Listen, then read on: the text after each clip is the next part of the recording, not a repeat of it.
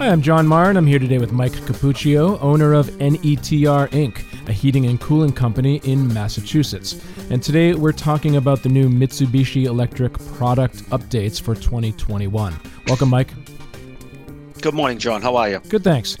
So, Mike, I know that uh, Mitsubishi Electric has made a number of changes and product updates for 2021, some exciting things that they're doing. Why don't we talk about the first one, which is the new H2i Plus unit? Well, they've definitely made some changes this year. You know, it's a new year, it's 2021, and one of the biggest changes that we're seeing definitely is the new H2i Plus that is going to become available in the single zone models, and they're going to be available in the 6,000, 9,000, 12,000, 15,000, and 18,000 BTU units. Now, the biggest thing with the H2i Plus is the 100% heating capacity is going to be down to minus five degrees. So it used to be five degrees. So now we picked up another 10 degrees down to minus five. So the, the capability of the heating is going to be very good now at minus five degrees. Again, you're going to get 100% capacity at that point right now. And they also. So that means, Mike, that when the temperature gets down to, you know, zero degrees or now even minus five degrees, the unit will still be able to give you the full amount of, of heat from the unit. Is that what that, that means? That is correct, John. We used to have that down to five degrees. Now okay. it's minus five degrees. So, you know, a lot of the areas that do get real cold, now you're going to get that full heating capacity out of that unit where maybe at minus five degrees with the prior models, you were probably about 75% less than the rated capacity at that point. Mm-hmm. You can actually get heat out of the units below now minus five degrees, but you'll be at a reduced amount of heat that you can get. Yes, yes. Okay. I think it's down to almost minus 20 right now that you're wow. still going to get the heating capacity out of it. So these units have come a long, long way with heat pumps. So the myth of a heat pump that does not heat is pretty much gone. I mean, that, mm-hmm. that's just the myth right now. Yeah, we almost never, at least here in the Boston area, we almost never see no. temperatures dropping down, you know, below that point. That's awfully cold. No, our average coldest temperature, I think, in the Boston area, if you were to actually look at the weather charts, I think five degrees is, is very, very cold. And our mm-hmm. design temperatures in the Boston area are actually only 12 degrees. When okay. you get a little bit north of Boston, you might be down to four degrees. Mm-hmm. But we, we don't really don't get a lot of days below zero degrees in, in the Boston area. Right. We might have one cold spell for a week or two or something like that, but that's really yeah. it. And if you look at it, it's at nighttime too, and that's mostly when you see the temperature dip below zero. So sometimes it's only for a certain amount of hours, actually, not days.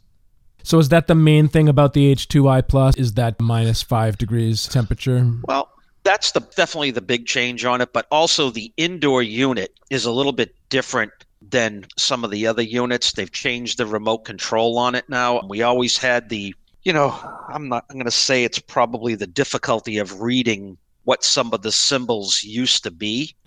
And now they've actually taken those symbols off of the remote control and actually put the wording on there for heat, cool, auto, and fan, where before we used to have symbols that replicated a, a snowflake, a flame of some sort. It almost looked like a, uh, a little race car in the middle with some arrows going around it for auto. It was very confusing for yep. a lot of people. So yep. they finally taken that and moved it over to a text now, and they've actually backlit the controllers too now. So oh. when you press one of the buttons, it actually lights up.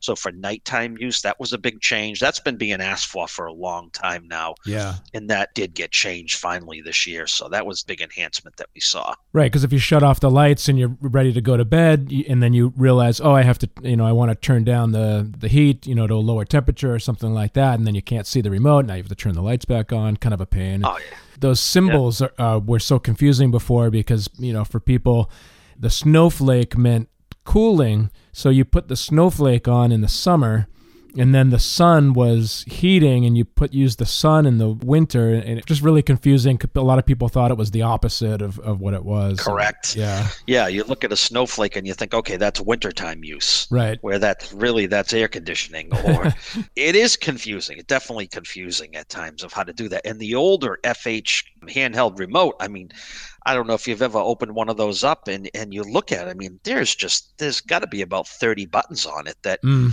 Is very confusing when you slide the bottom off and you're trying to make adjustments on it. It it can get very confusing.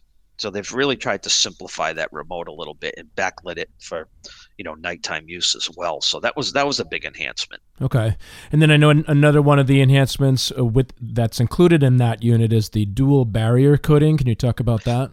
Yeah, the, the dual barrier coating is definitely a big thing for this year, and we're going to be seeing that on, I believe, all of the indoor units that we're going to be selling moving forward are going to have the dual barrier coating on it. So, what they're actually doing on the indoor units is they're putting a coating on those to reduce the maintenance, especially on the blower wheel the blower wheels would get real dirty and after a period of time dust would build up on them dirt would build up on them i know we've done some some maintenance videos john where i can actually show that dirt and what it actually did look like. Yep. and some of it was really really heavy and bad of what was built up on those wheels. So now they're putting a coating they're actually putting a coating on the coil as well as the blower wheel because we were also getting a lot of smells and things like that that come out of units after they've run for two or three years and so this coating is going to really help. I'm not saying that you're not going to have to do maintenance on your units and wash and clean them but it's this is going to reduce the amount of dirt that's actually going to get caught on those. Right so it's a coating that's applied and then that helps to keep that dust and dirt from building up on the inside of the unit. That is correct. Mm-hmm. right okay Another change that Mitsubishi Electric is, is making this year is, is uh, increasing their SEER rating, their S E E R or SEER rating. What is that and, and what impact will that have? So what's happening now is all of these new models, all these new FS models are all going to be Energy Star rated. So the SEER rating has to be a certain rating. We're trying to make rebates with all of these units, so you know they're trying to keep the efficiencies up. You know, some of these units are 30 SEER and over, which is very very high for air conditioning units. Yeah, and you do you get your rebates based on what your SEER rating is? Is that how how that works and why that's important? That is correct. The SEER rating, the EER rating, and the HSFP ratings. Those are the ratings that they look at for the heating side. And a lot of these rebates are being based on the heating side as much as the cooling side, just as well. Next up for Mitsubishi Electric with their new units is a, a new indoor and outdoor one to one. What what is that? That John is the new outdoor units now they've become much more compatible. So the SUZ is going to be called the SUZ Universal Outdoor Unit. And we're looking at these now where we've got the SUZ in a 30,000 BTU unit and a 36,000 BTU unit in hyperheat, which we had already had, but sometimes we did not have the capability of hooking them up to one indoor unit. Now we have the ability to hook that up to one indoor unit.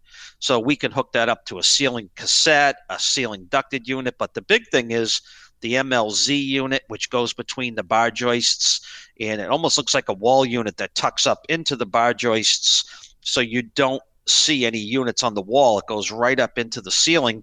We can now use that up to 24,000 BTUs and then the bigger unit, the 30 and the 36,000, the big, big enhancement with that now is we can use our SVZ air handler, which is almost like a unitary style air handler that you would have in a condominium or a home that is a heat pump or an air conditioner now for a change out scenario where you're going to change out a three ton air conditioner, you can change this out to a three ton heat pump with hyperheat, and you'll have the ability to do heating in that area as well as cooling for efficiency. So you could you could actually use this for heating and cooling on a changeout. You can use this in new construction now. It's almost like a unitary style unit. Not almost. It is a unitary style unit that you can use with the air handler with the SVZ now. So that was a big, big enhancement to finally get that into the, the 30 and 36,000 BTU units with the hyperheat one on one. That was a big, big change, which was really nice this year. Okay. I was glad to see that. So now you're able to use that same outdoor unit and have m- multiple different configurations of indoor units that you can use with that system.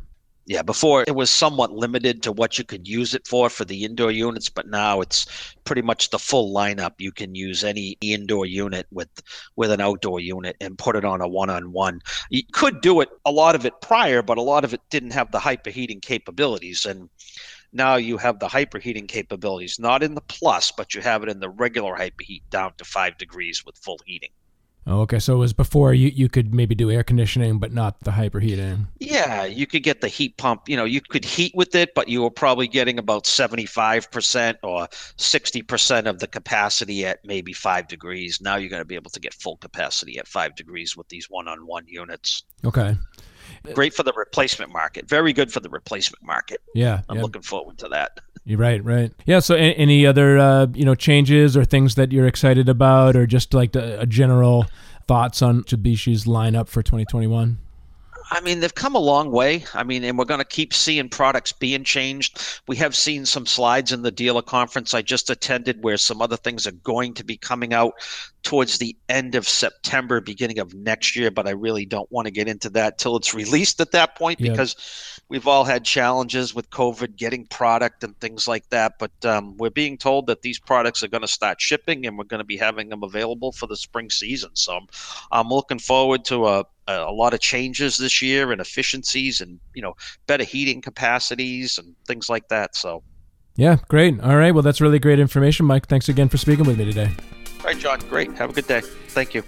And for more information, you can visit the NETR website at netrinc.com or call 781 933 NETR. That's 781 933 6387. Thank you.